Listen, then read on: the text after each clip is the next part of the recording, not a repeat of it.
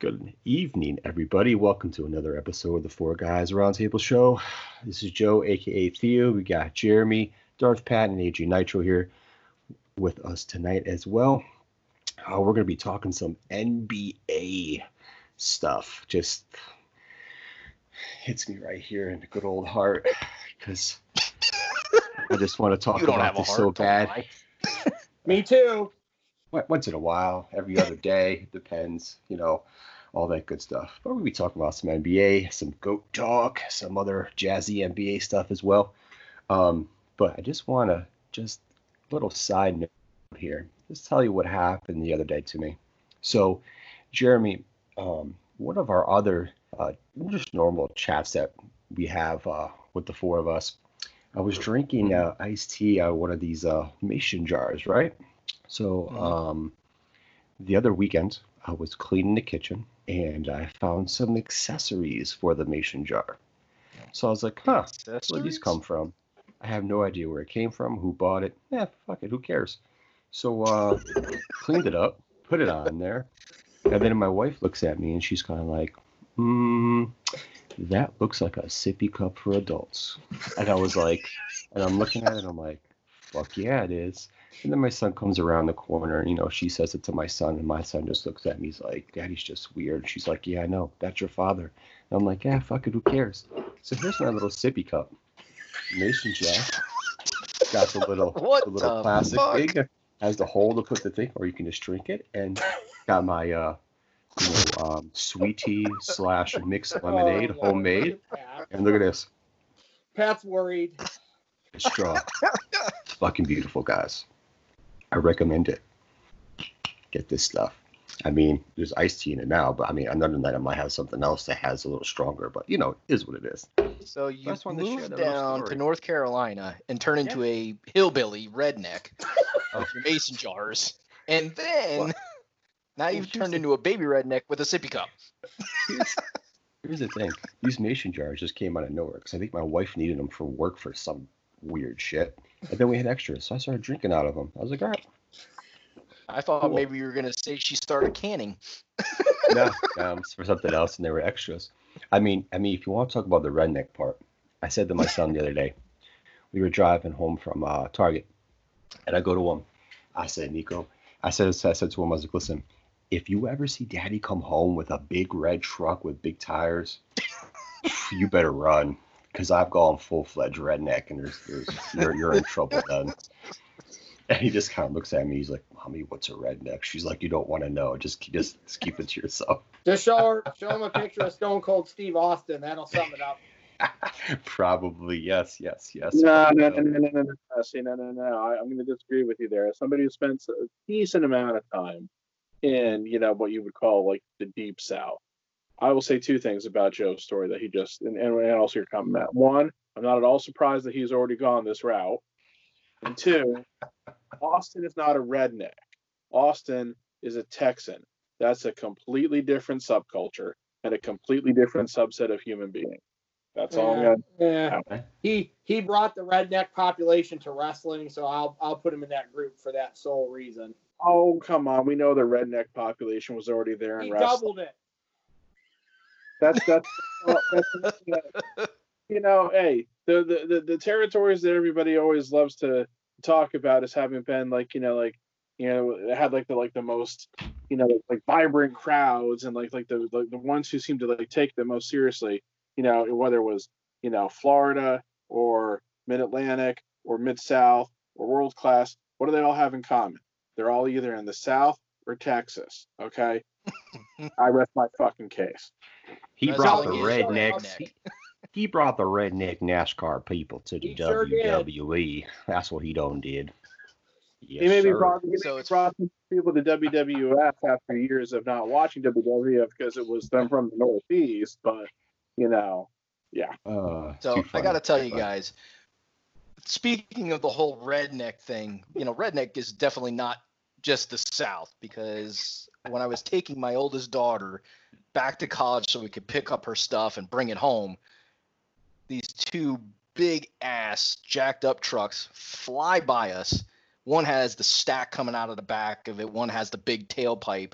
They're both big diesel trucks, and what do they do? They dump, and just big clouds of black smoke everywhere all over the road. I was like, it was so thick from the, these two knuckleheads that you couldn't even see.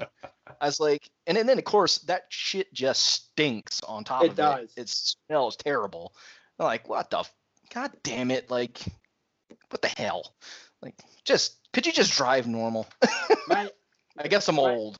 my favorite like story to like tell my friends in Ohio about PA is that when I worked when I worked at Champs, I could always tell the Eagles fans from the Squealers fans because if they came Better in watch with it. teeth, Watch what you're gonna if say. they came in with no teeth, they were Squealers fans.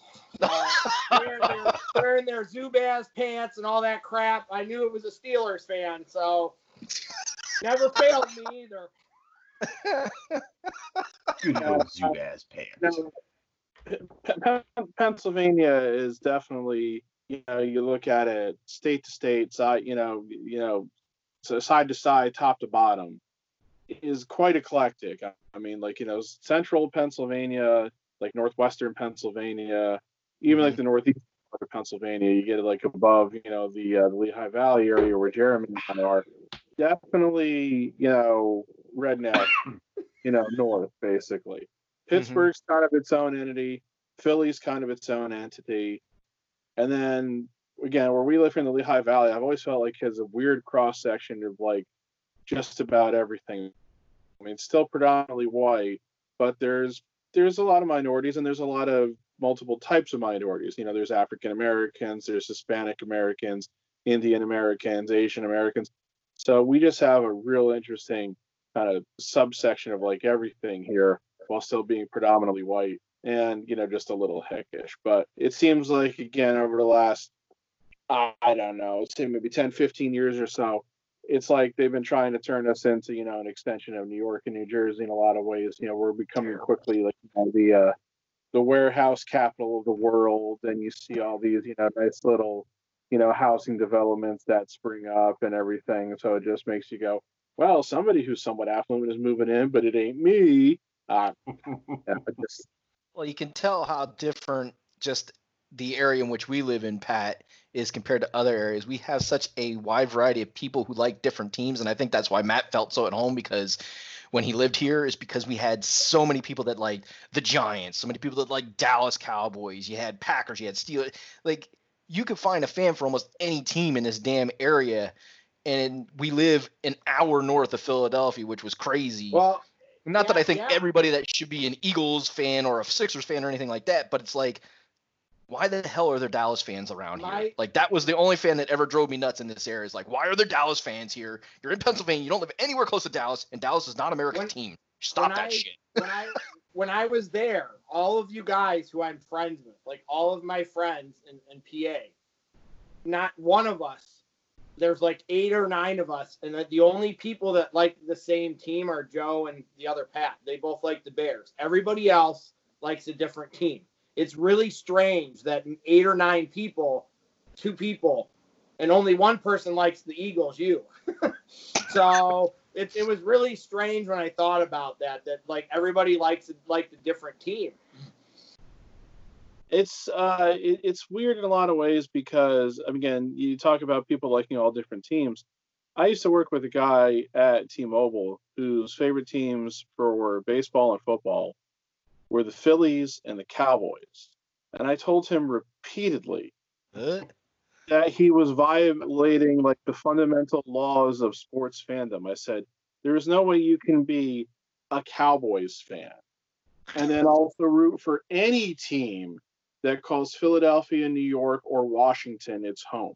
It's just a friggin' impossibility. Or San Francisco for that matter, because the Cowboys and the 49ers had a long rivalry and everything. Mhm. So it's like, I just said, I don't understand this. And he, he gave me his reasoning once, but unfortunately I forgot what it was. I think he was just one of those guys who, again, bought into the Cowboys America's team bullshit, which, again, when I was coming of fandom, the Cowboys were in a down spot, you know, in the late 80s, really. Mhm.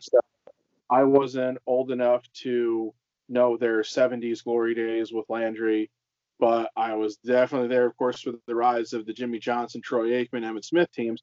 And I know plenty of people who jumped on their goddamn bandwagon. There's a guy. Oh who used- yeah. there's a guy who used to live right down the road from me, huge Eagles fan. All of a sudden, 1991, when the Cowboys go 11 and five, make the playoffs but lose, um, all of a sudden he's rooting for the Cowboys.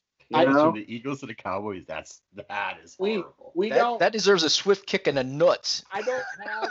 I wish Slap I in would the have a picture of and had physical evidence so we could put it up right now to show that one night where Jeremy had an Eagles jersey and a or a Cowboys jersey and an Eagles hat on because of a bet he lost with me. I wish we still had the physical evidence of that. There night. is no physical evidence. That has been erased. Never happened. those, Ever. those people that night were looking at Jeremy like, what in the hell is going on with this guy? They were playing each other that night in a Monday night game too. So he's wearing a Cowboys jersey and an Eagles hat, and people are like looking at him and just shaking their head. Look, look, Yeah. If I saw him walking, I'd be like, that motherfucker He lost lost the the bet. bet to me. Oh, Only so, way he'd be walking it in like that. It was still fun for me to watch Jeremy squirm a little bit that night. Well, the other thing too, again, Jeremy mentioned about like you know people in this area liking all sorts of different teams and everything. You know, I've said I'm a Giants fan.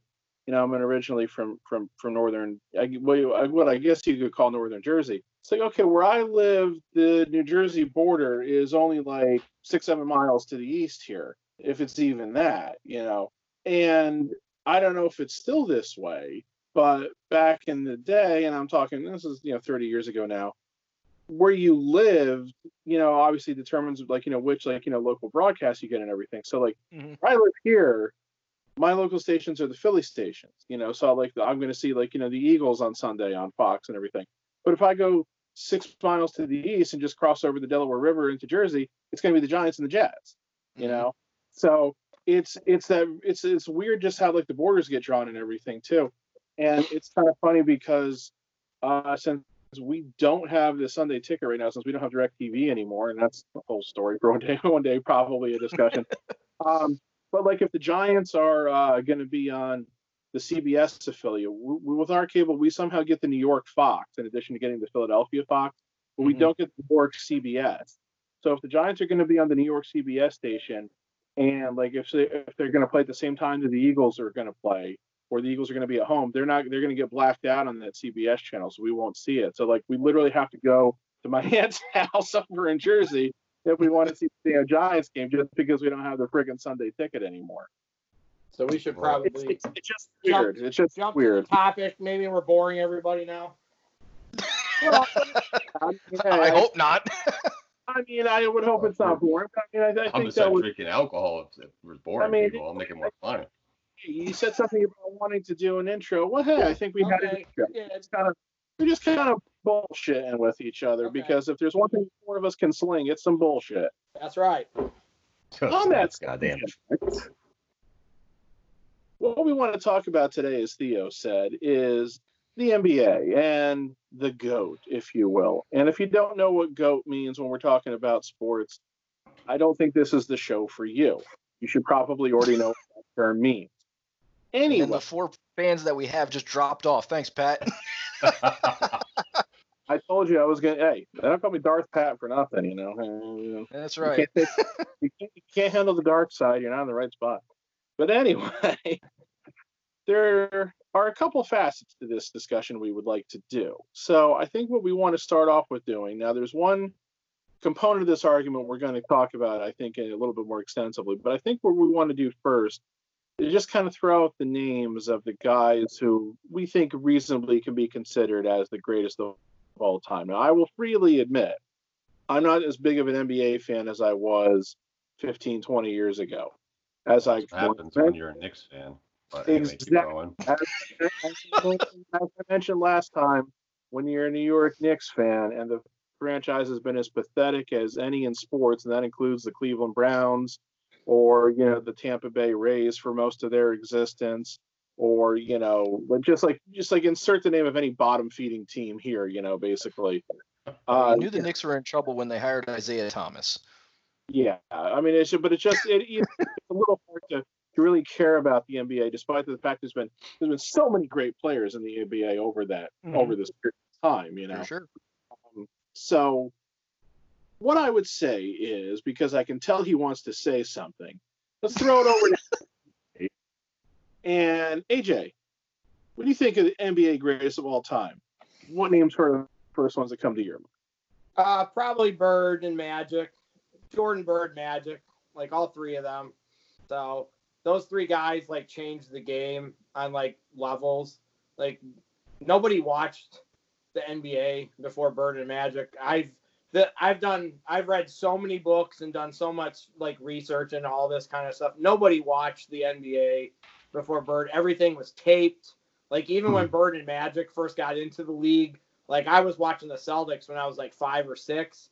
To watch Celtics like Lakers playoff games, they tape delayed everything by hours. So you weren't even seeing it live. We're so spoiled now. Hmm. Like you can go on your phone and find highlights of the game five minutes after it happens. In the 80s, you had to wait four hours to watch the game sometime, and you didn't have the internet, so you didn't have that. You couldn't, you didn't know what the score was or anything. Like you had to wait.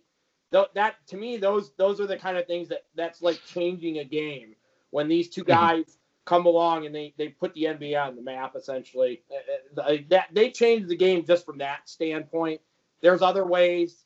Like I I think that Birds, for me, he was my favorite player as a kid. And I think still to this day, the one thing I can say about him that supersedes everybody else is that I think he was the most intelligent player I've ever seen. I think he had the highest basketball IQ of anybody I've ever seen play in the NBA. And I think Jordan and Magic, and there are other guys who are up there, but I think Bird was had the highest basketball IQ of anybody. That's why he was successful as a GM and a head coach. The only other person who's really had any success at those two things is Steve Kerr.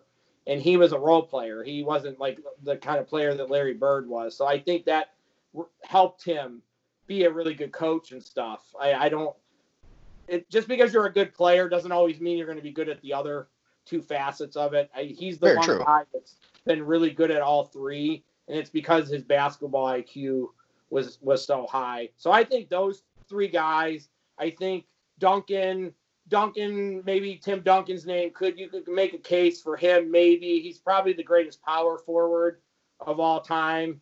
And then in in like ten or fifteen years, Steph Curry is going to be coming out of my mouth in this discussion. I'm sure of it, just because he's the best shooter I've ever seen. So those are kind of the guys for me. But Bird, Magic, and Jordan to me are probably the three guys who definitely would be in my like top five for sure. Right. And you mentioned Steve Kerr, you know, AJ, when you're talking about like how he had that success. Steve Kerr was another guy, even though he was only a role player for the for the Bulls, he had a very high basketball IQ. Like he understood the game and how it played and you know, being with Jordan and that and having that kind of play allows you to see the game a little bit differently because you have that super athletic superstar player and and I think that's what made him suc- has made him successful in being able to put together help put together teams through drafts and stuff like that. Well, You have- so, something that A- you mentioned, AJ, too, I think is, is also very telling. You mentioned this about Bird and his basketball IQ. And, you know, this kind of also ties into what you said about Steve Kerr. You know, you see this in pretty much all the major sports. The guys who are the best players um, don't necessarily make the best coaches or managers. Uh, you know, Ted Williams was one of the greatest players of all time in baseball. He had a very uh, uneven, to put it nicely, managerial record when he managed the Senators and then the Rangers in the late 60s and the early 70s. And he apparently uh, didn't like click with a lot of the guys that he managed that a bunch of the guys on the team formed what they called the Underminers Club, which was strictly the purpose of which was to get Ted Williams fired. You know, so again, Bird is like the rare guy who I think is, like you said, was a superstar player and then became a pretty good coach. I mean, again, like you know, some of the, the greatest managers in baseball from recent times. Joe Torre was a pretty good player. He won an MVP, but he wasn't an all-time great. Bobby Cox and Tony La Russa. I don't think Tony La Russa ever made the majors. If he did, was very briefly. And Bobby Cox was was very much a role player for baseball as well. So just an interesting thing that I've always thought of. Now, something Gotta- else. Okay. Um, I've seen professional documentaries, like I think on HBO and stuff, where they talk about like who saved basketball, and the discussion, I guess, always kind of comes between, well, was it the Bird Magic combo, or was it Jordan? Who do you really think deserves more credit for that? I it, you you can go either way. Like you can go either way. Like I said, because because the nobody watched basketball before Bird and Magic, it's hard to not. I think Jordan got the casual fan. I think Jordan probably brought people who had no intention. You also like Bird and Magic also came in when everybody was doing drugs like regularly. I mean, even Jordan talked about on the last dance about how the, his rookie year they, they were like, Are you in or out? And he's like, I'm out. so he didn't want nothing to do with that. So it's hard. It's hard because you're you're it was two players to one because I also because I think Jordan's the greatest personally. It, it's tough. I, I that's why I always group the three of them together. Even though Bird and Magic were five years before Jordan, I kind of grouped the three of them together because I don't think there was a, another time period where anybody uh, anybody came along. You can go back and find times in wrestling when something similar to that happened, like in the Attitude Era. You can find guys who came along all of a sudden and changed everything. Those three guys came along in a five year period and changed the NBA forever. And we're just, I don't know if we're ever going to see guys like that, like those three ever again. I think those guys are hard to duplicate. So, Theo, True. tell us about Jordan, Theo. Well, you gotta you gotta add Jerry Sloan to that mix of player and coach. Um, True. um, Yeah. You know, he had a good. You know, he didn't play on very good Bulls teams, but he was the be- one of the best players on that team, and he had a good NBA career. I mean, his jersey's hanging in the rafters, um, and a long NBA coaching career. So he was a very smart man in regards to that. was and for me it was I said that he was the but Bird was a GM and so was Kerr. They weren't just a coach and a player; they were also GMs too. But So that was you- more of it for me. I got you, but you know, you still don't want to forget. He, he you don't want to forget about the aspect too, because he's he's kind of that next person right there. No, he is. kind of the same concept in regards to that. So let's. I would say going back to what Pat said, I, I think Bird and Magic started it because if you go back and you look at it, you know, coming out of college, they had, you know, two good teams. They faced off. You know, the rivalry started in college and then kind of transpired to and them ending up going to the Lakers and the Celtics, two teams who had already won a crap load of NBA titles, and they take their teams and they they, they face off what five times in the NBA finals in the early 80s, late 70s, whatever it was. I think four. So I, I- think it was I- four. So I mean, so I mean, you, you gotta look at it like I think that they started it, and then as they started getting some more people kind of involved in it, with those two being a rival in, in the Eastern and Western Conference, and then Jordan just kind of came along, and he's just a flashy, you know, phenomenal rookie and whatnot, and I think he just kind of started to take over for them as they were kind of like getting things back together, like uh, AJ said, Michael brought the the casual fan to the game and kind of elevated that. But then, you know, in the early '90s, that's when, you know, the Jordan brand just took off. The Olympics, you know, Jordan really made it a global a global market for the NBA with this the the, the Nike deal, Yeah. uh, with the Jordans, um, just the clothing line, then just everything, the commercials, like what I mean, what other NBA player was making commercials before Jordan? I mean, maybe some Converse commercials and some other Yeah, there was- local there was commercials. one- Those like were terrible commercials. Those Converse There was- commercials. There was one. There was one good Converse commercial with Bird and Magic, where like Magic drove up in a limo to like the old like court, like in the country with Bird. That was the only good commercial for shoes or for anything before we, we got to be like Mike and all the Mars Blackmon and all the Jordan. Like that was the only commercial I really remember standing out before Jordan started doing all that stuff. Was that one? Spe- and and everybody went out and bought those Converse loaded weapons too. My dad had the Larry Bird ones, the Magic. There were Magic ones, Bird ones, Isiah Thomas ones. They, everybody Well, bought yeah, shoes. because all they did was change the colors on them to make them for the damn team. Yeah, Converse yeah. was so generic in their shoemaking.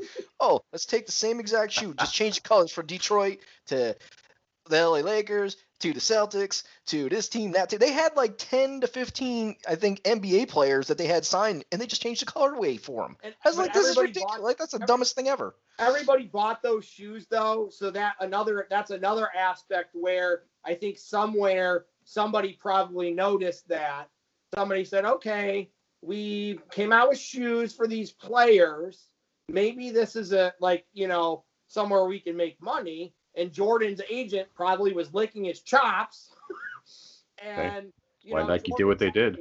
Jordan signed the greatest shoe contract ever. Like Nike Nike made so much money off of him off that contract. Like the, like it's ridiculous how much they paid nothing for that contract when you look at it now. And he made that company so much money. Like his first shoe contract, it's they they said that they would have been happy if they sold like thirty thousand pairs of the of the ones. They sold like almost a million five pairs of the the ones. So like that's five times more than what they were expecting. So at that point, they yeah. gambled, and you know Jordan wanted to go with Adidas. So like that's the crazy thing. What if Jordan had went with the company he wanted to go with? so, I mean, you never know. I mean, it's not just Jordan though. I mean, look at all the other. I mean, he signed a huge contract with McDonald's and a huge contract Gatorade. with Gatorade. You know, besides the local contracts, you know, you have big market nationwide contracts. He signed for a shitload of money and still has contracts oh, with. Oh yeah.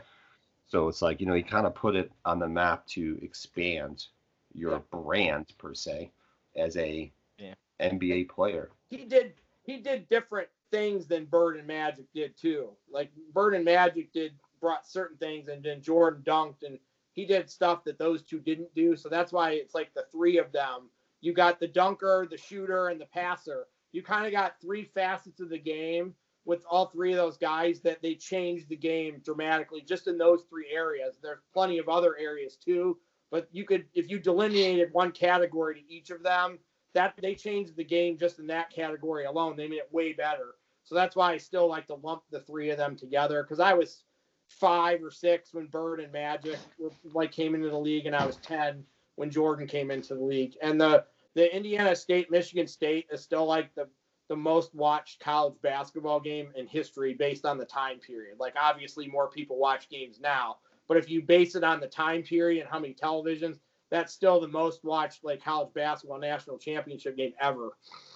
So yeah. yeah.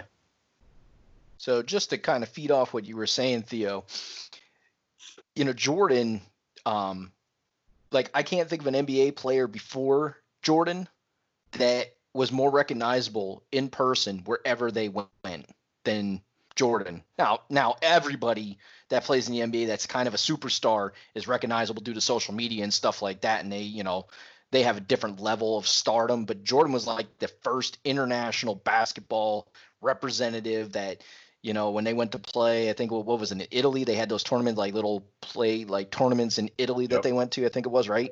Mm-hmm he couldn't even get off the bus without being mobbed by the the Italian fans. Like it was crazy to see that on um, the Last Dance to see how big he had become internationally, and that was before the Olympics.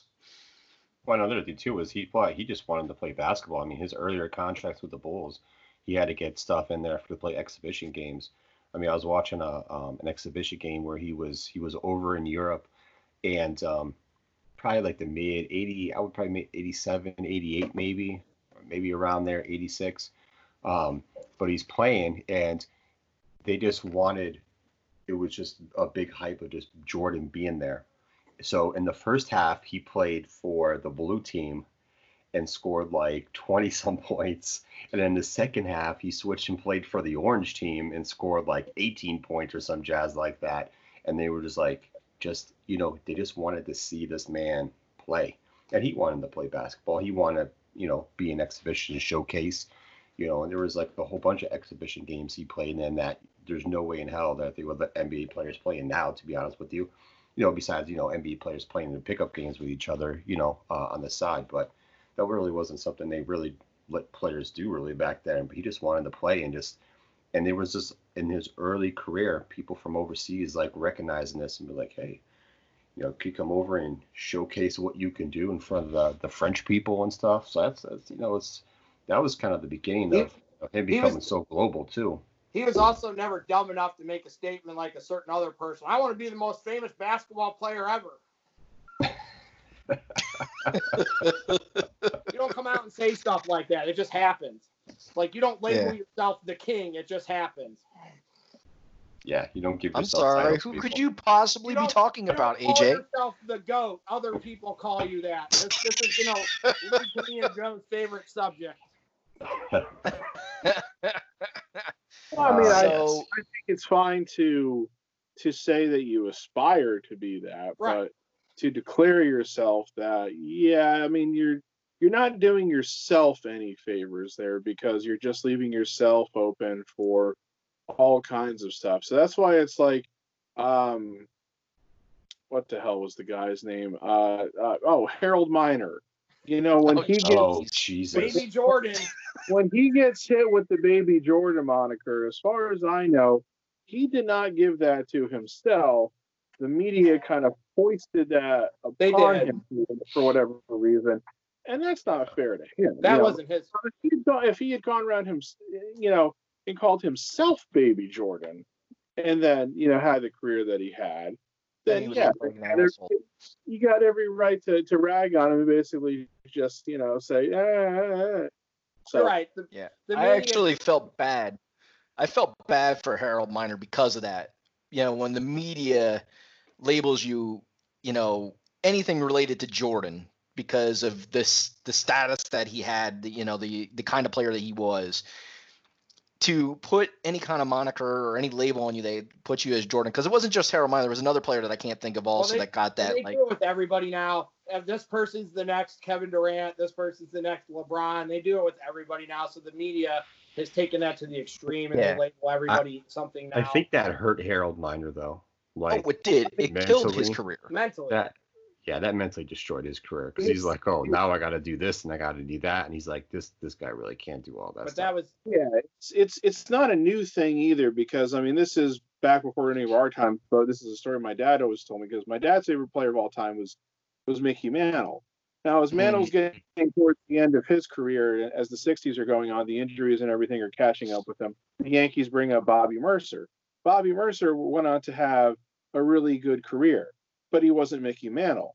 And the problem was is that he was a center fielder for the Yankees who came from Oklahoma just like Mickey Mantle. So the Mm. fact that he wasn't Mickey Mantle, and as, if he could have been, for the fact that he wasn't Mickey Mantle, everybody kind of always looked at him as if he was like a disappointment. And when the Yankees like traded him to the Giants for Bobby Bonds in the mid '70s, the Yankees soured on Bobby Bonds after one season and then traded him away. And I think Billy Martin was still the manager then. He said something like, "Well, we found out that Bobby Murcer was actually a better player than Bobby Bonds was." So it was like it was kind of like you didn't actually really know what you had until it was gone kind of thing. It's just kind of a funny story. But it's like, yeah, you can't ever saddle anybody with the, oh, you're the next insert whatever name you want. Doesn't matter what sport we're talking about So, here. the, the media. Yeah. Whoa, whoa, Yeah. whoa. One. I got to interject for just a moment here. We got a public service service announcement. Uh, if I could talk, we have a public service announcement because we're a half hour into our show here, and I still haven't mentioned anything. Just like always, at the end of our show, we have the Mount Rushmore. We don't know what it's gonna be yet, fans, but you gotta listen to the very end of the show to find out what the Mount Rushmore is gonna be. Four new heads for About Mount Rushmore. cups. That's what it is. So- So the, the the right, Mount sorry, AJ, go ahead. To The put in your did- amount, your adult sippy cups. Okay, we'll put that our way. buddy LeBom did call himself the GOAT. So the media didn't do that. He, there's Yes, actually he did. footage of him calling himself the GOAT. So uh, whether the media's done it or not, he did it himself. So that's a little bit different than what happened to Baby Jordan, Harold Miner. So Very much so. Like what I am, I know we're going to get into this conversation, but I might just, as well. When when you think about greatest of all time, and I and you know when I when I look back at basketball and the basketball that I've seen, um, you know I definitely would include Tim Duncan as one of the the greatest players uh, of all time. Uh, you know Jordan, Bird, Magic. Um, there's probably another player that I could throw in there, possibly, but it doesn't really, you know, it was more of like they were the greatest at kind of that position. Um, but when you talk about greatest of all time, it's not just about rings, like how many rings, because if that was the case, there would really be one clear standing person as far as the greatest of all time, and that would be Bill Russell. because of how many rings he has. You know, he has 11 out of 12 times being there. You know, that that would just end any conversation all the time. When you think about greatest of all time though, in you know, in any sport, you've got to look at one how many times were they to the big dance, whatever sport it was. You got to look at what their contribution was to the game. Um, you know, MVP uh, possibilities, Golden Gloves if you're talking baseball, uh, Cy Youngs too. Um, and then you also got to look at did they change the game? Was there a game changing thing that they did? Or did the game just remain the same, but they were like they were an elevation of what the game is, like how how great their talent was, just made them special, but they didn't do anything to change the game.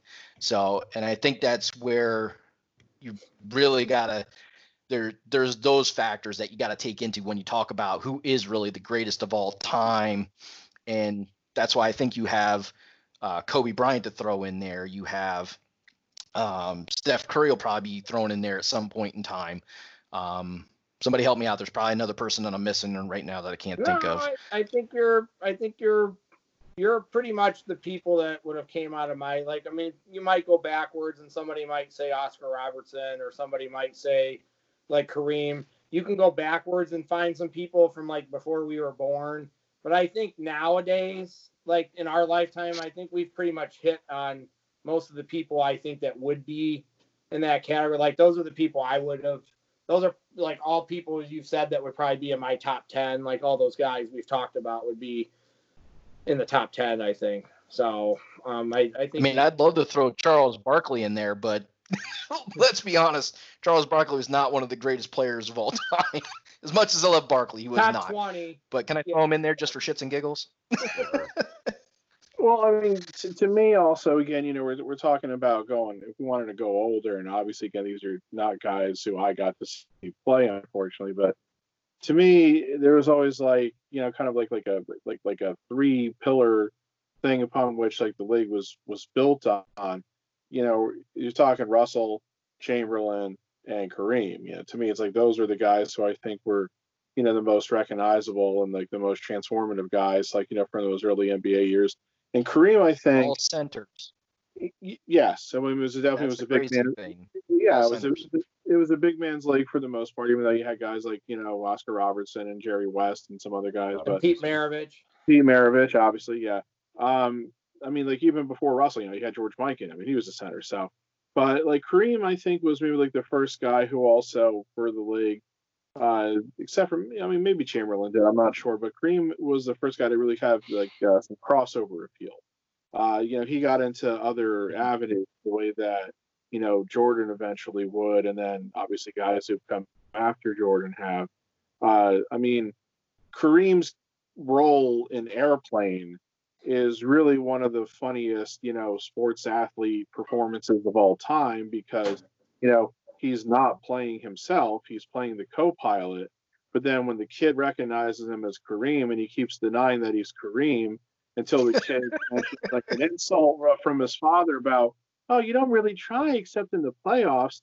And he gets all pissed and he grabs the kid by his shirt and he's like, you tell your old man to try dragging Walton and Lanier up and down the court for 40 minutes every game. You know, they're, like, let's go, the kid. And the kid just got this look on his face like, he was he was so I mean, that was just hilarious to me. He, you know? he was, was very reserved. Kareem was very reserved and quiet. So that would like what you just said about him. That would be like us take them taking Tim Duncan and trying to put him in a movie and make him act because Tim Duncan never did any. He just sat there. Like there, we never saw we ever saw emotion from him once in a blue moon. That's why nobody over the under the age of 30 likes Tim Duncan because he was boring and he didn't do anything flashy. He just played the game the way it was supposed to be played. Apparently, that's not good enough anymore. You got to be able to dunk on people and run people over and travel and take five steps to be a good player nowadays. The Phantom well, And trash talk like a son of a bitch. Well, pretend you got hit by somebody when you're all the way over here and like, oh. That down the foul. Oh, can you see me graze my pinky? He grazed my pinky. Come on, man, that was a foul. Yeah, that, uh, that, saying that about Duncan is an interesting thing too because I think you know if you follow baseball right now, I think anybody hmm. who knows anything would unquestionably say the best player in baseball right now is Mike Trout, and he has been from pretty much almost the moment that he came into the league. But he hasn't been necessarily the most marketable guy in the world because he seems to not really care in the sense that it's not something that like he's trying to pursue like himself like, like he doesn't crave that spotlight that attention like like Kareem like you said and you know it got to the it got to the point where you know the the the baseball commissioner said well, you know, we've tried to do things with Mike to, you know, like make him the face of the game, but but but, but Mike doesn't want to do it. Mike doesn't want to. it's all Mike's fault. Kind of, yeah, it's kind of like saying, um, that's a good way to treat the guy who you want to make the face of your sport. it's like, you know, he doesn't have that that that quiet but kind of like assured assuredness that say like Derek Jeter always had. Um, but to, to, to diss him like that is uh is uh kind of a funny thing um and i just can't really imagine why you would ever really go there with somebody again that you're trying to promote so but yeah duncan i mean duncan went to went to wake forest so he didn't go to the flashiest school you know not just in college basketball but even his own conference because wake forest yeah. is never going to be duke or unc you know then he goes to the spurs so it's a small market you know relative to you know most teams in the NBA. I think everybody pretty much regards San Antonio as a small market. You know, it's it's not New York or LA or even Chicago or Philly or Miami. Um, so yeah, he he just always seemed to kind of fly under the radar. It's, it's, well, it, it, you also weird. had the thing to me with Duncan too is that he now he and this is the only knock that I'd ever really say Duncan. He never seemed to want to try when it came time for the Olympics. And I think that's because like the one time they did play in the Olympics, which I think was in 04 when they only won the bronze. Hmm. I think, you know, he said something like FIBA sucks. So he pretty much said that the FIBA rules were just, you know, too much of a pain in the ass to put up with, and that's why he didn't want to be bothered and, with. And he, well, look who they put with, on his team with him too. So let's go. That's another topic. I think everybody at that point would have said, "See ya." I would have been like, "Forget it." Well, I, I yeah. just I just will always like you know kind of value those guys who do go out for the Olympics. Like I'm not the the most nationalistic guy, but for whatever reason, when it like it comes time for like you know the Olympics and everything, it's like you know if we don't win the goddamn gold medal in basketball, then it's a freaking failure, you know. So. I, I, I, I was, the best. I was alive for 1972, but like you know, I was alive for 1988. My dad just told me about what a fiasco it was, and of course, we got the dream team out of that. And I, I don't. I think Duncan maybe if you look deep enough, he he probably did change the game in some way. He definitely changed the franchise, that's for sure. So I don't know if you could pinpoint one specific thing he did, but it's hard to not think that he had some something. He did something to the game. You go to a place and he made the playoffs every year of his career. So he he won 50 something games every season and he won five championships. Like he completely changed the franchise. Like they could never win before he got there because David Robinson was soft. He was a pansy, so they could never win because Robinson. I like David Robinson, but that dude was soft as a marshmallow. So, That's what happens when you go to the Navy and play basketball. it's also ironic because the only reason Duncan ended up in San Antonio is because Robinson got right. hurt that year. So the Spurs were terrible, and that's the only reason why the Spurs but, were even in position to get Duncan. Duncan never had like he never put up like 30 and 15 regularly. He was very consistent throughout his career. He was always good for like 20, 20 and 10 a night. Like yeah. he never like he had games here or there, but I think somewhere in that he probably should did something. Maybe he made maybe maybe somewhere a kid was like, you know what?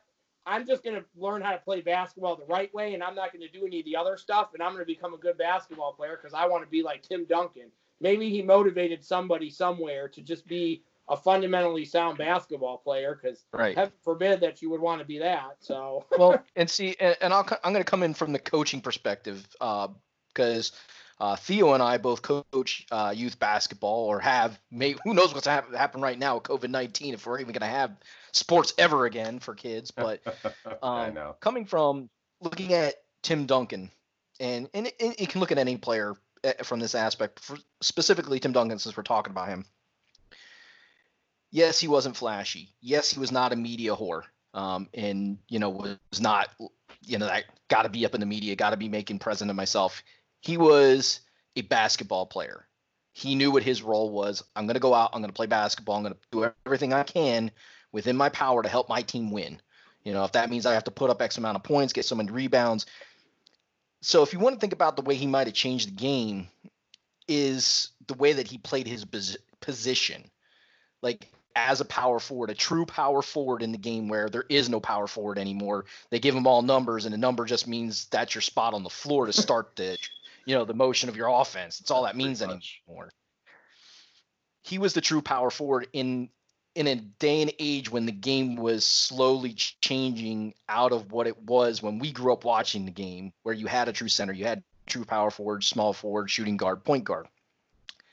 He taught if any kid was watching and, and wanted to learn the game of basketball, he was so fundamentally sound, was able to create in a time when there was no creation because people didn't know how to guard him really. If you look at it that way, hit, people couldn't guard Tim Duncan the normal way on a one on one normal one on one matchup. A lot of times they had to come down and double team him because he was so dominant in the post the way he played the post.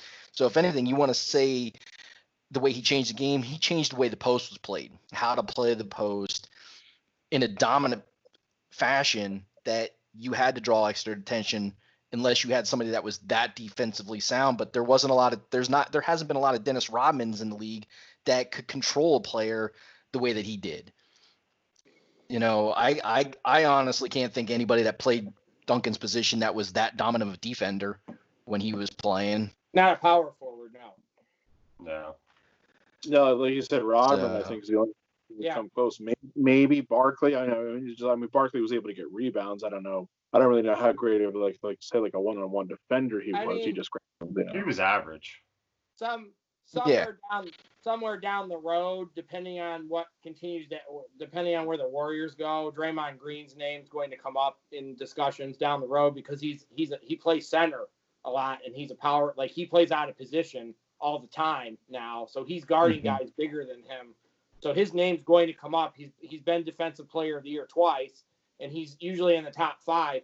He's another guy as a, that's a power forward who people his name's going to come up. I'm not saying he's but his name's going to come up in that discussion 10 years from now because he is really good at what he does and because he's really playing a center he's a power forward playing the five kind of because they play that small lineup now he mm-hmm. really finds himself guard barkley used barkley's another guy who he was always guarding somebody bigger than him Draymond right he was a small forward but played power forward so, a lot and Draymond's a power forward that essentially plays center a lot of times because he has to guard the center on the other team because we every you know the Warriors played small ball, so now everybody wants to play small ball like because they changed mm-hmm. the game. So um, I guess can we can we start talking about our our well well one one one other quick thing I wanted to just ask you AJ. How bummed were you when the Celtics did not win that lottery for Duncan? I was pretty upset. Yeah, because I mean, didn't they, didn't they have like the best chance that year? They did, but that's yeah. what there's a lottery for. So yeah, the NBA that year couldn't fix the lottery for him to go there, but they fixed it for LeBum to go to Cleveland for sure. They couldn't fix it that year for the Celtics, but I'll be if they didn't fix it for LeBum to end up in Cleveland. Can you feel the hate, people? Can you feel the hate coming for through? I thought for sure he was gonna say the Knicks and Ewing there, you know, because that's always been uh, like the all-time conspiracy I don't, theory of the law. I never. The only time I've ever really bought into the conspiracy theory with the draft was LeBron because I just think that that was there. I just thought that that was there was way too much coincidence there for me to believe that they weren't even supposed to they they weren't the number one team so they won the lottery so i i just it's i have a hard time believing that that wasn't right. fixed in some way so yeah. so before uh, we segue into think, our yeah, I think AJ is itching at the bit to get to, to switch the conversation to something else here. Before we do do that, Jeremy, do you yes. have something you want to say? Absolutely. Don't does. forget, everybody, coming up at the end of our show, which is I'm not sure when that's going to be. Depends on how long we feel like talking. We have the Mount Rushmore. based on, well, you can probably guess it's going to be based on today's topic. But you got to tune into the end to find out who the four people are that are going to join Mount Rushmore this day. Do you want to do you want to start, Theo, or do you want me to start? well, let me let me let me say this. Oh, so we're we're gonna. What part do you want me to start with here? We're, we're, we're, we're This gonna rant talk. might go on for two hours. Well, no, no, no. We're, we're going to talk about a topic here, which, as you might be able to tell, is very near and dear to AJ's heart. It's also very near and dear to Theo's heart, being that they're, you know, Theo's, you know, was a you know, huge Bulls fan and therefore was Jordan. I, I've always felt like I was, was always a Jordan guy too, even though he didn't play for my team. That's because he went to Carolina. But anyway, if anybody watching has seen the movie Bad Teacher with Cameron Diaz and Jason Segel, one of the most memorable parts of that film is where Jason Segel, who is a teacher, is getting into an argument with one of his pupils, who's got to be no more than 12 years old and probably younger than that, about who the better player is between Michael Jordan and LeBron James. Now, let me just preface this by saying if you ever go to basketballreference.com, and you know it's a great place to look up stats for anything you know you get them so quickly. There is a stat there's two stats actually which would be considered like advanced metrics. One of course is called the player efficiency rate. All time michael jordan is number one and lebron james is number two. There's another stat which is similar which is called a vorp which means value over replacement player. In that stat lebron james is number one and michael jordan is number two now, one of the reasons for that Okay. is that because Rebounds. LeBron has played more games in his career. He's in the middle of Yep. now, you know, this season that just got suspended was his 17th season, whereas Jordan only played 15 seasons, and not all of them were full seasons because he had the comeback year, he had year. where he- where he missed a lot of time. So if you look at it on a per game basis, Jordan does come out on top, and I expect LeBron's probably right behind him. But it's just very interesting that they're so close in both of those stats, which again, those are the kind of stats which, you know, more or less called sabermetrics. And they're meant to, of course, compare players across eras and across time differences, especially if they Mhm. each other, which Jordan LeBron never did. So it's just very interesting that again, they come out to be the top two players. Now I will fully admit, I personally do not have a horse in this race. I always like Jordan. I've always liked LeBron. But two of my colleagues here very strong feelings about it because of their pred- uh, because of one person's just you know fact that again Jordan was his guy, and the other person because he's just always hated LeBron because he went to the Cavaliers. So, guys, Before, bef- before these two gentlemen take over, AJ and Theo take over. What? Before you take over, give me one second. I just want to tell our fans that please understand this is not a LeBron bashing session. Okay? but understand that this is very heavily opinionated based on the way they feel. Okay? We're not taking anything away from LeBron as a player, but we have very clear arguments for who we believe is the number one player of all time in basketball. Now you guys can take it away. Darth, now that Jeremy has said that, let the LeBron bashing begin. You never, you never, you never finished your Jason Segel thing from Bad Teacher. Well, I don't remember the lines exactly, and basically, I was kind of hoping that maybe you guys would want to act it out. Oh, so, okay.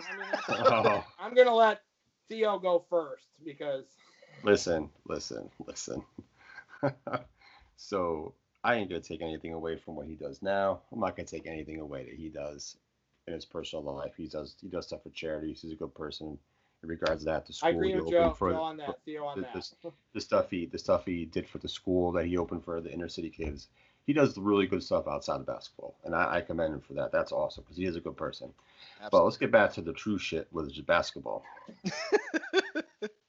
now, I mean, we blame this on the media because the media is the ones who put this shit, and I have to listen to this shit every goddamn year, after year, after year, and it's fucking annoying. so to be honest with you, if you people really watch the Last Dance and don't understand why his peers, people who were young rookies in the league at that time, and even some other players that are young call him the GOAT. I don't know what to tell you anymore. You know, that whole the the war and all that stuff, like a lot of that stuff proves that's one aspect of it. Um, I can care less if Jordan's been out rebounded or out assisted by LeBron. You know, you're you're you're you're talking about two different positions. Magic Johnson out rebounding and out assist. You know, uh, Michael, who's better in that category? I mean, it's it's obvious. I mean, you know, there's a lot of aspects to it. You can take stats, you can take um, season accolades, postseason accolades, you know. But at the end of the day, um, the will of somebody's, the will of somebody to want to win as much as he did every single day during practice, during games, you know, all the time, even like just like we saw poker games or playing golf or whatever. Um, you know, it just he just wanted to win. And you know what? Another thing too is that people wanted to criticize him uh, for being a bad person. So be it. He wanted to win, and you know he he did everything he needed to do to win. And the other thing too is like I understand people say, you know, the way he went about it, being a teammate, won't resonate in today's NBA. No shit, because everyone bitches and complains about everything, and they're more. Eh, no disrespect to them, they're the ones who get millions of dollars, not me but they're pansies in, in, in, in, a, in, a sort of a way. Um, they bitch about everything. It's ridiculous sometimes watching the NBA. Hence why sometimes I have to turn the NBA game off and see if there's a college basketball game on or a high school basketball game. Hell, I even watch the WNBA because sometimes those games are fucking better than the NBA games. So you know you get tired. You get tired of of that shit. Um, mm-hmm. But absolutely back then, you know, his teammates might have hated him, called him an asshole, called him a dick. But at the end of the day, they went to the playoffs and they won NBA titles. And like Steve Kerr said, he owes a lot to Jordan, and a lot of those other people do too. He got Luke Longley a fucking crazy ass contract to go. What was it, fucking Phoenix? Um, even though that didn't last. I mean, Pippen finally got his contract. There were just players who went other places that you know got bigger contracts. But like, shit, you did this playing with him. What can you do for us? there's a lot of intangibles, you know. Um, and there's a lot of stats. I can read, I can fucking name all stats all goddamn night if I really wanted to. Um, I mean, there was this stat here, and this is like during the All Star break. I think this was the 86 or 87 or 88 season. I apologize. I don't have that stat. But halfway through the season, Jordan had more block shots than 10 centers combined in the NBA. Now, how does that happen? You have a shooting guard in a big man's league has way more blocks than fucking centers do. Um, that's just crazy in itself. Um, and that that becomes the fundamental part of this argument. And whenever I argue, and because I live where I live, I'm surrounded by LeBron dick suckers, and I hear about it all the time. For years, I've been hearing about how great he is, and blah blah blah, and they're all 20 year old kids. They don't know what they're talking about because this this as soon as I start talking about defense, they shut up. Like they'll talk about that's the biggest block. thing right oh there. Oh my god, he had this one block that helped them win the game. It helped them win the game. It didn't win the game. So like that block is overrated. It's very overrated. LeBron's had a couple of chase down blocks. Nobody talks about when in 2018 in the NBA Finals when Durant was going to shoot that three, he didn't want to guard it. He passed the buck to somebody else because the year before Durant busted that shot in his face.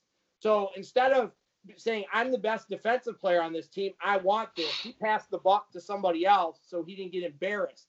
That's not that's not a goat. Goats don't do that. Goats because I I'm me and me and Theo have had this conversation. We're we're alphas on the basketball court. If I'm I'm not letting that guy make that shot. So I'm guarding that guy to make sure he doesn't make that shot. I'm not passing the buck to somebody else. Joe Theo is like six or seven inches taller than me, if I was playing against Joe in a three on three game, I would guard him at the end to not let him get that shot because I know he wants it.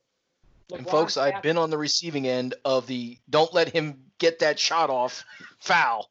So he passed, he passed the buck a lot, and, and earlier in his career, I think LeBron was was a pretty good defensive player. Not great, but pretty good. But I watched the NBA Finals against the Warriors. There was lots of times where he took plays off, just watched people go by, didn't care. He gave up. So when like Jordan won Defensive Player of the Year twice, and he made like all first team defense like seven or eight times. I think LeBron he won Defensive Player of the Year once, but he only made all all defense first team a couple of times. To me, that's where the gap really is. You can throw the points and assists and rebounds up. They're close offensively. I think the gap is really besides the rings, I think the gap is in the defense. I think LeBron is a decent defensive player. Jordan is the best defensive guard of all time, arguably one of the best defensive players, period, of all time. You're talking about the all time great versus somebody who is decent, top 20, maybe.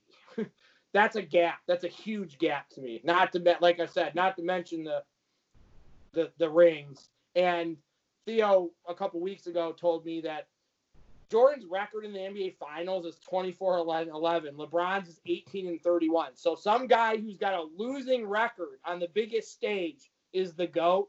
I don't think so. No way. No way.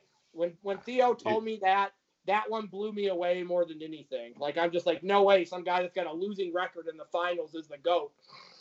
Yeah, yeah. You, there's there's certain stats you got to throw out to the side. Like the three point shooting is is a horse shit. I get tired of hearing that stuff because LeBron's not a great three point shooter. Jordan could have been better than what he was, but he wasn't. He was uh, a 33, 34 percent guy, just like LeBron is right now. So that's a wash with there. You know, I'll I'll take. Well, he did make those I, six threes against uh, the Trailblazers. Yeah, but I mean, which was I mean, pretty like, freaking awesome. and you know, like I'll take. You know, you want to talk about rebound and assist, but I'd rather have somebody who's. It's funny is Jordan's a six six guard and LeBron's a six eight six nine power forward, and yet Jordan has averaged more blocks per game in his career than LeBron has. So I'll take that. And the steals is 2.5 to 1.7. I'll take that. I'll take the whole defense. It's a two way player, and LeBron's never been a true two way player um, on both sides of the uh, floor ever. You yes, know, Pat. I mean, Jordan's one that has what was it 10 scoring titles. Uh, we already know about that. That's let's let's pass off on that. But I mean, he's led the league three times and steals. LeBron zero. Um, I mean, there's just I can throw all kinds of stats out at you if you want to, because people love fucking stats. But it's more than stats. It's just you know here like Jordan's been all de all defensive first team nine times. LeBron I think is as is is um, six, um, five or six but it's just five just, five times first team and one time second team for LeBron. Yeah, yeah. So I mean, it's yeah, it's nuts. You you you just can't. I mean, we gotta we gotta agree on this that the game the, the NBA game has changed. Defense is not as relevant as it is. It should no. be. No, it really should be because defense has got to be part of the game. But, but, but no it's turned into to... a high scoring game. That's yeah, what it, it is right now. And no one wants to play fucking defense. They play defense like fucking 2% of the goddamn time or when they feel it's necessary the last two minutes of the game. Otherwise, everything is fucking jack up a three, haul your ass and trail down to the fucking, you know, hoop and slam dunk, shoot a three, slam but dunk, just, shoot a three, just, do fancy shit. Just because the game has changed, that doesn't mean you have to follow suit. Like if LeBron really wanted to play D, like he still could, but he's he's like succumbed to what everybody else does. Like I don't yeah. think Jordan would have done. That's another thing with Jordan I don't think he would have let somebody tell him how the game like he wouldn't have let that happen to him. He would have keep playing the game the way he wants to. He wouldn't like give in to oh wow the game is changing. I'm I don't think that Jordan would have done that so much. I think he would have still played his game, whereas I think LeBron has kind of gave in and said, okay, nobody plays defense, so I guess I'm not going to play defense anymore. That's like a cop out to me. That's like not really a legit reason. So yeah there could be something to that because LeBron's again, like I said, five times all defensive first team and one time second team. The last time he was all defensive first team was in 2013, and his, the one time he made all defensive second team was 2014. Jordan was still making all defensive first team his last three seasons 96, yep. 97, 98. Um, just some of the things as far as about stats. they actually had the same blocks per game rate for their whole career, which was 0.8. Um, steals, yeah, Jordan comes out ahead of LeBron. That's you know that's definitely one thing where they can where you know he comes out ahead. Obviously the scoring. You also mentioned the three point shooting. Jordan was 32.7% for his career. LeBron's 34.4%. That's really a negligible oh, difference right down to. Yeah, one thing I did notice, which I thought was interesting. You look mm-hmm. at their regular season like per game averages, and then you look at their playoff per game averages. Both guys scored, rebounded, and assisted at a higher rate in the playoffs than in the regular season. So I think that I think that's a, you know that's a point for both guys because it's basically showing then that they are playing better at least as individuals in you know like you know in the biggest games and on the highest stage and everything. Now here's something else I just want to kind of throw out there and, and kind of get your opinions. I've heard the argument, and I think like even like my dad seems to feel this way. Um, LeBron has the ability better than Jordan did to make those around him better. Now, mm, that's iffy. My, my thing with that is, is that, like I said, I always wanted LeBron to be on the Olympic team because I always kind of felt like there was something to that. But Matt, you Great. pointed out, or uh, AJ, I'm sorry, you pointed out the finals record. Now, there's a lot more to it than that, but I mean, Jordan's got so much of a better record in the finals so, how much better is LeBron truly making all of his teammates to have such a lackluster record in the final?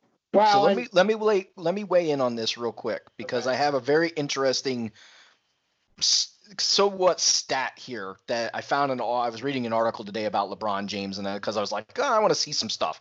You know, maybe there's something I don't know about LeBron James. And AJ, you've pointed this out a couple times about the players that LeBron's had. But this also go back to what Darth Pat was talking about with is LeBron really making people around him better? Is he better at that than Jordan was? And I have to say nay uh, to that because I think that's a bunch of bullshit. Um, just because what I've seen on The Last Dance and what I've seen of LeBron's career at this point in time. But here's the stat. So they did this um, with people have been in the NBA Finals at least five times in their career. Um, and their like percent their plus minus percentage that they were going to possibly win. LeBron is at the almost the very very bottom with a minus 0.3. The only person below him is Wilt Chamberlain with a minus 1.6. So they're saying based on teammates who they played times in the NBA finals that he had a point negative negative 0.3 percent a chance of winning the NBA finals when he made it there which I think is very interesting because Jordan's was plus point uh, was plus two and Bill Russell's was plus two point four. But that also I think goes to show you the kind of player that Jordan was and his teammates because you get to see it behind the scenes thing with that with uh, the Last Dance and how much he pushed his other teammates to practice harder, to get better, because he was trying to get better every single day that he stepped on that court, every day that he practiced, everything. Like, I think the other thing that kind of hurts LeBron is the rivalry portion of the NBA. There's no big rivalries to say, I have to beat this team. This team cannot be better than we are. We've got to beat this team. We got to smash them into the ground. And when we get to the finals, we got to destroy the Golden State Warriors. Like we, you know, that's where you know, the Celtics and Lakers, they had that rivalry. They're like, we got to get to the finals. We got to get to the finals. And then we got to kill each other in the finals. Like, we got to be the best. The problem the, is, too, that takes a negative on him, too, is the whole I'm taking my talents to South Beach. Once he did that, once he did that, that pretty much ruined it. You know, those times he was with Miami, and I don't care. You know, I'm not saying he had super teams in Cleveland, but, you know, Kyrie and, and Kevin Love were, you know, top tier um, NBA players and, and whatnot. So, um, I just it just you know when you when you associate yourselves with higher tier players and you're forming teams like that and you're finding those reserve players that just want to play to try to win a championship like they did with like Ray Allen and um, um, what's the other guy's name? Um, Chris Bosh. I forget. Uh, yeah, yeah, no, no, no, no. He was a he was a role player. I just can't remember all their names. Uh, you know, you're going to get guys who are going to take less money to play to play on teams like that to win. But unfortunately, they didn't do everything they set out to do when they went to South Beach, um, because No, they because should that should have. have been a dynasty. Yeah, they should have, but they, they didn't, and that's and that some of that fault is it does go on LeBron. You know, you want to be a facilitator, that's fine. Magic was a damn facilitator, but you know what Magic did? Magic at crunch time when it was time to fucking score, he was like, "Give me the fucking ball, get the fuck out of my way," and that's not what he LeBron LeBron does. He doesn't do that at all. He, he, he, he, you know, and he sees a double or triple team and it's time of crunch time, he's gonna pass it. Great make sure you're passing it to someone who's going to fucking make a shot or you you or someone on your team that's going to do something not just pass it off to anybody and that's what his problem he doesn't know you know two minutes before that you know he'll haul ass and truck down to the fucking basket you know and run somebody over and get a foul but yet in the crunch time he very rarely does that like why what's what's preventing you he has to be afraid of some type of fucking failure Killer in- in mentality, regards- man. yeah There, and he and he doesn't have that, and that's what separates you from. That's why I think, you know, you know, if you want to talk about LeBron, let's talk about LeBron and Kobe, because yeah, Kobe's the same thing. He didn't have a lot of rebounds and assists, but at the same time, he had that killer mentality. He would fucking shoot that shit all goddamn night long to fucking beat you. the the like the because of the younger set too, and we've we've had this discussion already before. The misnomer is that LeBron played against better teams than Jordan did. That's bullshit. So like I, I'm tired of hearing about the Warriors were really good and the Spurs were really good, but like you said, Joe, uh, LeBron played against 30 for 30 percent of the teams LeBron played against in the postseason had 50 or more wins, whereas like 70 percent for Jordan. That's a huge gap. We're not talking about five percent here. We're talking about 30 percent. That's a huge gap. And people that didn't watch the NBA, these like 25 year old kids, the NBA was better back then than it is now. I'm not even. I It was even- harder. I don't think that I don't even think at this point that it's an opinion. I think it's a fact. So I think the NBA was better back then. I watched it. I've watched it since I was about eight, and I think the NBA was better back then because I think there were more all-time great players playing in between 87 and 98. We'll, we'll pick a Mhm. 10-year period there. More of the all-time great NBA players were playing during that 10 years than there are now. I, I don't believe there's that many all-time great. There are good players, but how many people in the NBA right now legitimately are first-time ballot Hall of Famers? LeBron, Kevin Durant, Steph Curry. That's it. James Harden has to win something before I think he he can't keep choking the postseason before you bring his name up. So to me, Yeah. I named three guys right now who are surefire bets for like Hall of Fame. There's probably a couple others who are maybes. Those are the only three guys who I think are for sure right now. Well, yeah, because there's a lot of great players, but they don't win when it comes to the postseason. They fizzle out. They're great regular season players. They're dominant regular season players, but postseason they can't step up and they can't win. That's James Harden right now. James Harden can win all, do whatever he wants in the regular season until he wins a game that matters. That's always going to follow him. Chris Paul's another guy, great regular season player, garbage in the playoffs. I'm not impressed. Win something, buddy, and then we'll talk. Barkley made it to the finals. Ewing made it to the finals. Those guys that didn't get rings at least made it to the finals. These guys haven't even made it to the finals yet. So, like to me, Harden probably will get in first, second ballot. I won't necessarily agree with that though, because I think he's he, he hasn't delivered when it matters, and that that what you do in the postseason matters in the NBA. You can try to play it off like it doesn't, but it matters. Winning matters. Mhm. So that's the the gap. The, Jordan won way more than LeBron did. That's that's a, the big, the easiest statistic to throw out in this argument is six rings to three. That that, that really the argument's over already. LeBron got swept. Jordan never got swept in, in the finals. Mhm. Um, let's put another thing. Another thing too was like you know people always talk about LeBron going to the finals how many years in a row. Well, he's been to the finals what nine times in It was eight seven, years in a row. yeah eight years in a row. So he's how many times in the finals? And like nine nine nine final Nine trips times. He's for three and 17 years, but yet Magic made it to the finals nine times in 12 years. So that's irrelevant stat there. Um, right, and Magic has a winning record in the finals too. He does. Correct. Here, here's something I want to just read. This I, I, I found this from a guy, um, a sports guy, uh, a show on one of the Barstool uh, podcast things that I watch and all that stuff. One of the guys posted this on there. He said from the time he was beating Georgetown in 1982 to the time he beat Utah in 1998, Jordan was the best player at the end of the season, at the end of the series, and at the end of the games. Jordan just didn't dominate pro basketball in the 90s. He tore down the conversations that guided leagues for decades, shifting the focus from bruising bigs to shot creating wings. Don't ask if MJ could hang with the elite guards and wings of today. He was the pro- progenitor of them. He reshaped basketball wisdom thanks to an unprecedented blend of physical gifts, competitive spirit, and artistry.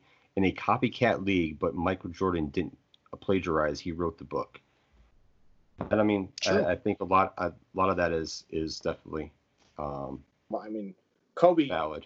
Kobe gave all the. He said that he wouldn't have won anything if it wasn't for Jordan. So, like the one of the other greatest players of all time, gave all the credit to to Jordan. Like he didn't even say I did this myself. He said, you know, apparently those guys he was training with him and nobody really knew about it. You know, it's not like Durant and LeBron hanging out and posting pictures together Kobe and Jordan's was more clandestine and we didn't know as much about it. But for mm-hmm. that guy to give all of his credit to Jordan, that's that's another all-time great player saying none of this happens if, if Jordan doesn't teach me stuff. yeah. So all right, guys. So we are minutes, minutes, minutes, minutes away from the Mount Rushmore based on today's theme, the GOAT. Coming up like I said, in mere minutes. So stay tuned. Do, not, do, do you do not want to miss it. And on top of that, don't forget to go to our YouTube page, which you can find us on YouTube at Four Guys Roundtable Show. You can leave a comment on the video. Um, you can also find us on iTunes. You can find us on Spotify, and you can find us on Stitcher. All those things where you can find our podcast for the audio version, not just the video version on YouTube. So make sure you go check us out there. Um, it's really good stuff. All right, Pat. Darth yeah. Pat. Yeah, to bring it back to kind of where we started this discussion again, the movie Bad Teacher. oh, let's go back to this. Yeah. He's found the, it. the argument was literally what we've kind of discussed. The kid is insisting that LeBron is a better rebounder and passer. And the teacher just says LeBron will never beat Jordan Call me when LeBron has six championships. to which the kid retorts, That's your only argument? And the teacher just shouts right back, It's the only argument I need. and it's true. I believe true. Theo said that a few minutes ago. when when the argument progresses past that, I think me and Theo have proved tonight, and even you guys to some, there are multiple other ways to go in that. The one thing too about the the people I do know who try to argue with me that LeBron's hmm. better, they can't really give me anything. Nobody's ever like sat across from me or on the phone with me and just gave me something where I'm like, okay, maybe you're right on that. Maybe I didn't think about that. Nobody's really ever came at me with anything convincing. Like if you're gonna make your case to me, you better come at like me or Joe with something convincing. If you don't even come with like something convincing, that's like bringing a knife to a gunfight. And that's what happens with most of these people I argue with about it. They don't have enough, they don't know enough, or they're they're just throwing crap at me. And I'm just like, bring me something. Don't just say, well, it's not just about rings. There's other things. There are other things. We talked about them. Like, I also LeBron Jordan is the only person in NBA history to win the MVP and the defensive player in the same year. That means he was the best player in the NBA, period that year on both sides of the ball. Nobody else has ever done that. so that's yeah, that's crazy. So, so I, Pat, I think that I, I think that this is an argument that will probably last as long as we as we're talking about sports in some way, shape, or form. Again, like I said, I mentioned like the two sabermetric stats, which have them both one and two. Uh, you know, I don't know of anybody else that's like really active right now. I, I know Anthony Davis is high on the, the the efficiency rating stat, but I don't know anybody else that's really that high up on the the value stat that could get up to their levels and everything. But I think that ultimately what we've said is that this is going to kind of be one of those arguments like people used to have about who was better, Ted Williams or Joe DiMaggio, or more recently, who was better, Peyton Manning or Tom Brady. And I think in a lot of cases, the tiebreaker that people are always going to use to try to be like the argument settlement is going to be the number of championships. It is. You know. Joe DiMaggio supposedly took pleasure in mocking the fact that Ted Williams never won the World Series and DiMaggio won, I can't remember—was six or seven or whatever now. Brady obviously has the edge in Super Bowls over Peyton Manning. Um, will LeBron be able to catch Jordan? The clock's ticking for him. He's 35 now, I think. I mean, I don't see any reason why he couldn't play another six or seven years. In But I mean, league, yeah. he's going to start slowing down. If you look at some of his numbers, like I said, like that value stat, he's not as high up on that as he was a few years ago. So time catches up with all of us, especially when you're an athlete. So, hmm so again, it's a fascinating argument. And like I said, have we settled it? Hell no. So does that mean it's that's- time? That's all right. Me, me and me, me and Theo's mine has been settled. So Well, okay, but again, I'm saying like the greater populace out there, and again, that's why we love sports is because we just love having these debates. So with So- that, I think the time has come Yes. for the Mount Rushmore. It's And- time. Keeping with the theme tonight, again, which has been the NBA, we are going to pick our Mount Rushmore of NBA. So with that, um, let's see, eeny, meeny, miny, mo. Jeremy, why don't I you just start? say, I better not be Mo. Okay. So because I love this theme and I love the fact that we're doing this every single podcast, our theme is, as Darth Pat mentioned, is NBA, and we're going with greatest of all time just players. Not the greatest of all time player, but players that we have seen play in our lifetime. We're not going back to you know the 60s and 70s that we've never actually watched. We're staying within our theme. Uh, so I'm gonna get the I get the first pick, I guess, um, since it came to me. And I am going to go, even though I have never been a Lakers fan by any means, but I can appreciate 100% the kind of player that he was and what he did, and that is Magic Johnson is my pick to go on the Mount Rushmore this today. And it, it's simply because from from what I was mentioning earlier about all encompassing what makes you a goat in, in any sport, Magic changed the game. You know, him and Bird came in at the same time, but he changed the game as far as what a guard can do and what a guard can be. You know, when he goes to the finals and Kareem's down with an injury and he goes, I'll play center. he's six nine. He's not supposed to play center. Like he's mm-hmm. supposed to be six six eleven, seven two, somewhere in there to play center. But he goes out and plays center. And if that doesn't happen, as a rookie at 20 years old, they don't win the NBA finals that year. They don't go on and beat the Celtics. Sorry, And he- sorry, AJ. played AJ. well. He had monster numbers. Like he didn't just like show up. He played well. Like he had Yeah. points in a couple get like he played out of position well. Yeah. Yeah. So you can't, you know, you had that. You had the no look passes that he did. He could shoot. He, you know, he could dribble. Like he was just one of those players that could just play. Like he could play his ass off, and he proved that year in year out until you know the whole HIV thing happened, and then he tried to make a comeback. You know, a couple times. And then, of course, Jordan came in the league, and then it was kind of all over for pretty much everybody. Um, you know, once he, you know, once they got established, the the Bulls got established. But so for me, Magic Johnson goes on Mount Rushmore today. I'm gonna pass it to AJ. So I'm I'm going to pick my pick for Mount Rushmore is Larry Bird. Uh, Magic and Larry Bird were were the choices. So Bird was my favorite player as a kid, and like Jeremy said, those, those two guys as a unit both changed the game. Magic was more flashy. He he made the passes. He did all the flashy stuff, and he had that like million dollar smile that the media loved. Bird was more of the I don't really like the media, but he had to like he had to learn how to deal with them because when you're that good of a player, you and he he made it work. But he was kind of more like laid back about it. I just he had because I said I think he had the smartest, like the the best basketball IQ I've ever seen. He he said in his books I've read about him. He said he got bored in games, so he would start saying, "Okay, in the third quarter, I'm only going to shoot with my left hand." Like he got so bored playing sometimes that he was doing stuff like that to challenge himself. Like that to me is somebody that's way ahead of their time. When you're that when you're challenging yourself to do stuff like that. Or he was like I think one time with Kevin McHale, they were arguing, I think they were neck and neck for like the free throw, like the free throw percentage for the season. They were bickering and I think they said McHale was like talking shit to him from the sidelines and I think they said Bird shut his eyes and made the free throw with his eyes shut just to piss McHale off.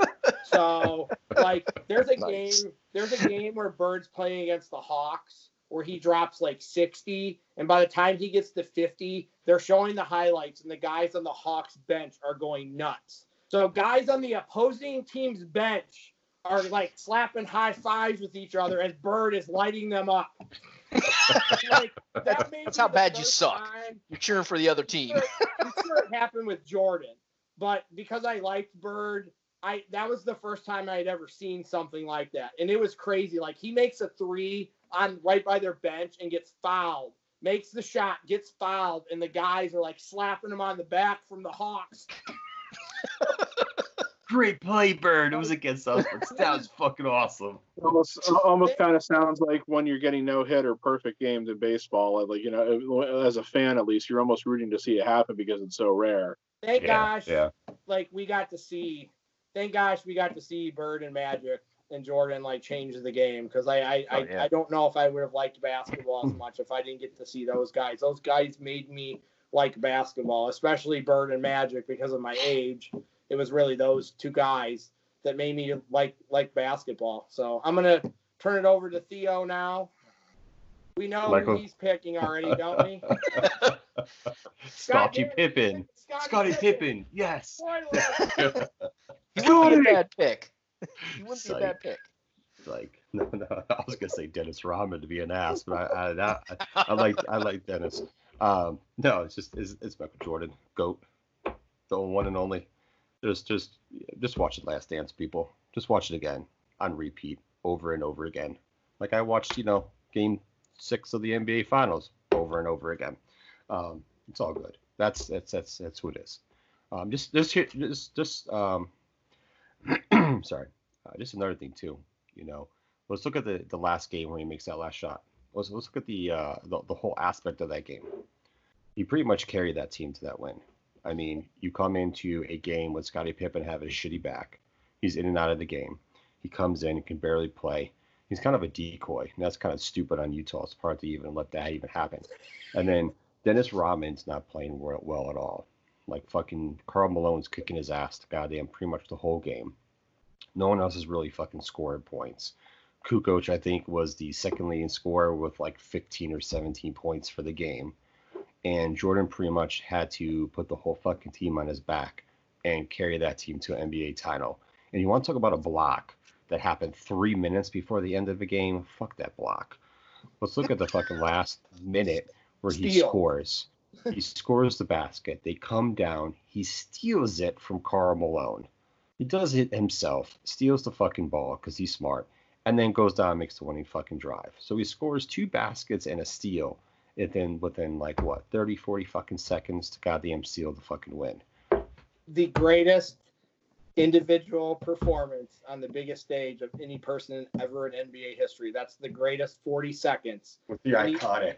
Individual, any individual picture? had in a game of that The pictures, the pictures right there. The Nobody's even shot right close. there. to having a moment like he did. Like Joe said, he did everything in that 40 seconds. Nobody else did anything except for him. in that whole game. And like he was exhausted and tired, and he still beat a fucking Utah Jazz team pretty much by himself. Which was Enough a really said. good Utah Jazz team too. Yeah, Yeah. they had a really They were good team. really good. Absolutely. All right, Pat. Don't disappoint me. Darth Pat. Well, I think it's you know pretty much impossible to not because I mean you know we've already had Jordan Yeah, you're going to the dark side, aren't you? You fucker. Well, I can't say any of the guys who, you know, first came before I was, you know, really alive or watching. So I can't say Russell or Chamberlain or Kareem or Oscar Robertson. I also couldn't ever feel right picking guys like Dr. J or Moses Malone, whose I feel like careers were over before I ever started watching. True. At the same time, I don't feel like I can pick any of the guys who are the big superstars of today because I just don't watch the NBA that much anymore. So I want to pick LeBron or James Harden or Chris Paul or Kevin Durant. Get on with it.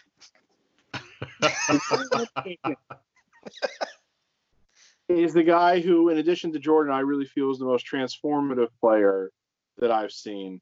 And that's something we didn't mention before, and that's Shaquille O'Neal. I know that, Shaq, I know that can That's be interesting. interesting. And you know, again, it's not as if being a dominant center was anything new in the NBA when Shaq came along.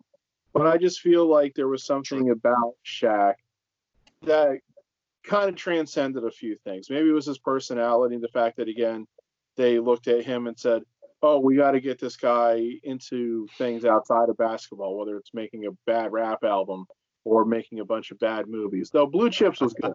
I, I have to admit something right now. I had his two albums, Shaq Fu and the I don't know what the other one was. Shaq Diesel. Shaq Diesel.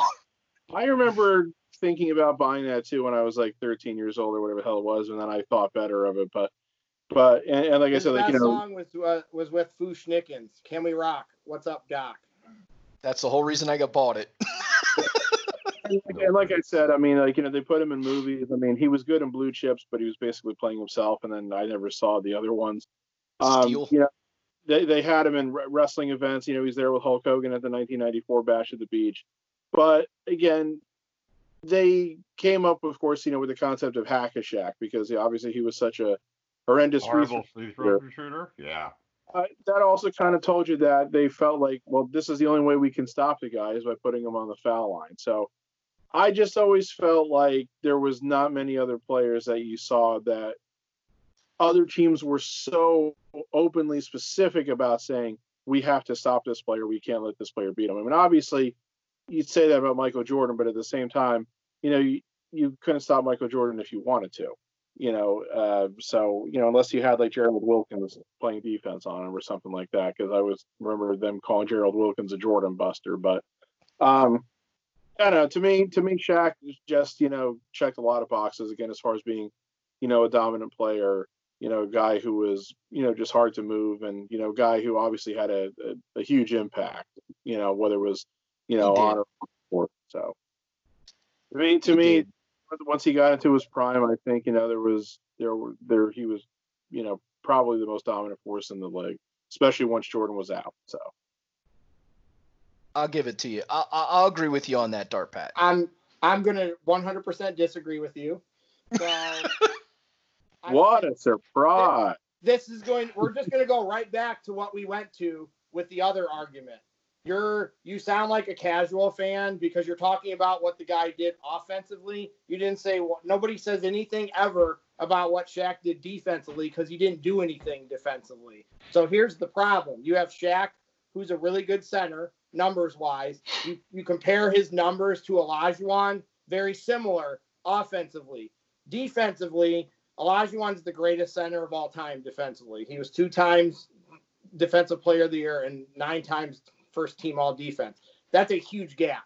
So you're like taking this guy just because he's good offensively, and then you're also trying to justify the fact that he sucked at the free throw line. You're like trying to like use that to his advantage. And he missed the end of lots of important games because he couldn't make free throws. So your best player had to go sit on the bench because he couldn't make free throws at the end of the game. Isn't that when you want your best player in the game? I, I don't think that's when you want him on the bench. He also got swept in the playoffs six times. That's a lot. so I think Shaq was a really good offensive player, but I think once again, everybody forgets about the defensive end. So, and I think that you take Olajuwon over Shaq because of, he was a better defensive player. He was a better two-way player. I'm not saying Shaq wasn't good because Shaq was good. His numbers in the three finals that they won that with the Lakers are ridiculous. But I think once again, the defense thing comes into play. And I don't Mhm. like when people forget about the defensive side of the ball because defense mattered back then. If you were using that analogy now, maybe you're right, but I still think back then you have to take into account they had similar careers, both of them. They both played the same amount of years. Shaq won more rings, I, but numbers wise, they were very similar until you Yeah. switch to the defensive side of the ball. Then everything changes. So I think that's where the problem comes in. I, I would rather have a guy who's better on both sides of the ball in that instance. But Olajuwon, I think he And AJ, I I agree with you. But that's the great thing about the Cut Mount the Rushmore. casual fan it here. A can little be- here. Whoever you feel like putting up there, I your know. nomination is your nomination, which is great, and we can have a debate. So I agree with you. Casual Darth Pat But- over here. the Darth Pat casual basketball You went fan. to the but he dark admitted that in the beginning, so we knew his pick for Mount Rushmore was going to be off the wall. So it's all I good. mean, I, I fine. I could have said LeBron, but I didn't. Thank God. we would have probably We're- kicked you off the podcast. See, at Oh, least you man. saved us that that that horribleness. All right, so our Mount Rushmore for this week's episode is Magic Johnson, Larry Bird, Michael Jordan, and Shaquille O'Neal. That's a pretty good set of basketball players, I would say. I'll take Are we ready to go fine. home? Yes. All I right, mean- Theo, Yeah, are you taking us home, my- or is Darth Pat taking us home? I'm gonna open my. Yeah, Pat could do it this week. already home, and I don't want you guys to come over. All right, Darth Pat, take us home. All right. Well, I think we've had a pretty lively debate, and I think when we were first starting this, we weren't sure how long we'd get out of this, but I think we got a pretty good long We while. sure so- did. So uh, I think we did just fine with that. Um, so you know, hey, uh, next time we'll be talking about uh, TBD.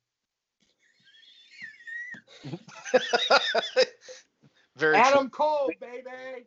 And, and and no, that's not some kind of weird thing for some of you perverts there. Um, Well, they might No. think otherwise with the poster hanging up above your head there. So I mean, you just say Yeah. Yeah.